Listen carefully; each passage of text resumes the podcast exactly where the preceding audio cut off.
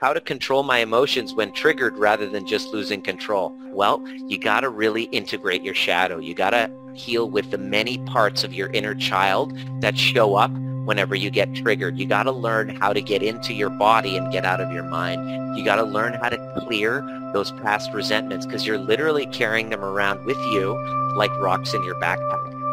All of those things are really difficult to do and it's tough to see them because you can't see them.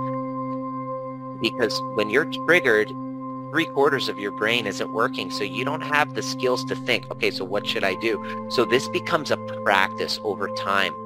It takes about, about three to six months to really get good at it.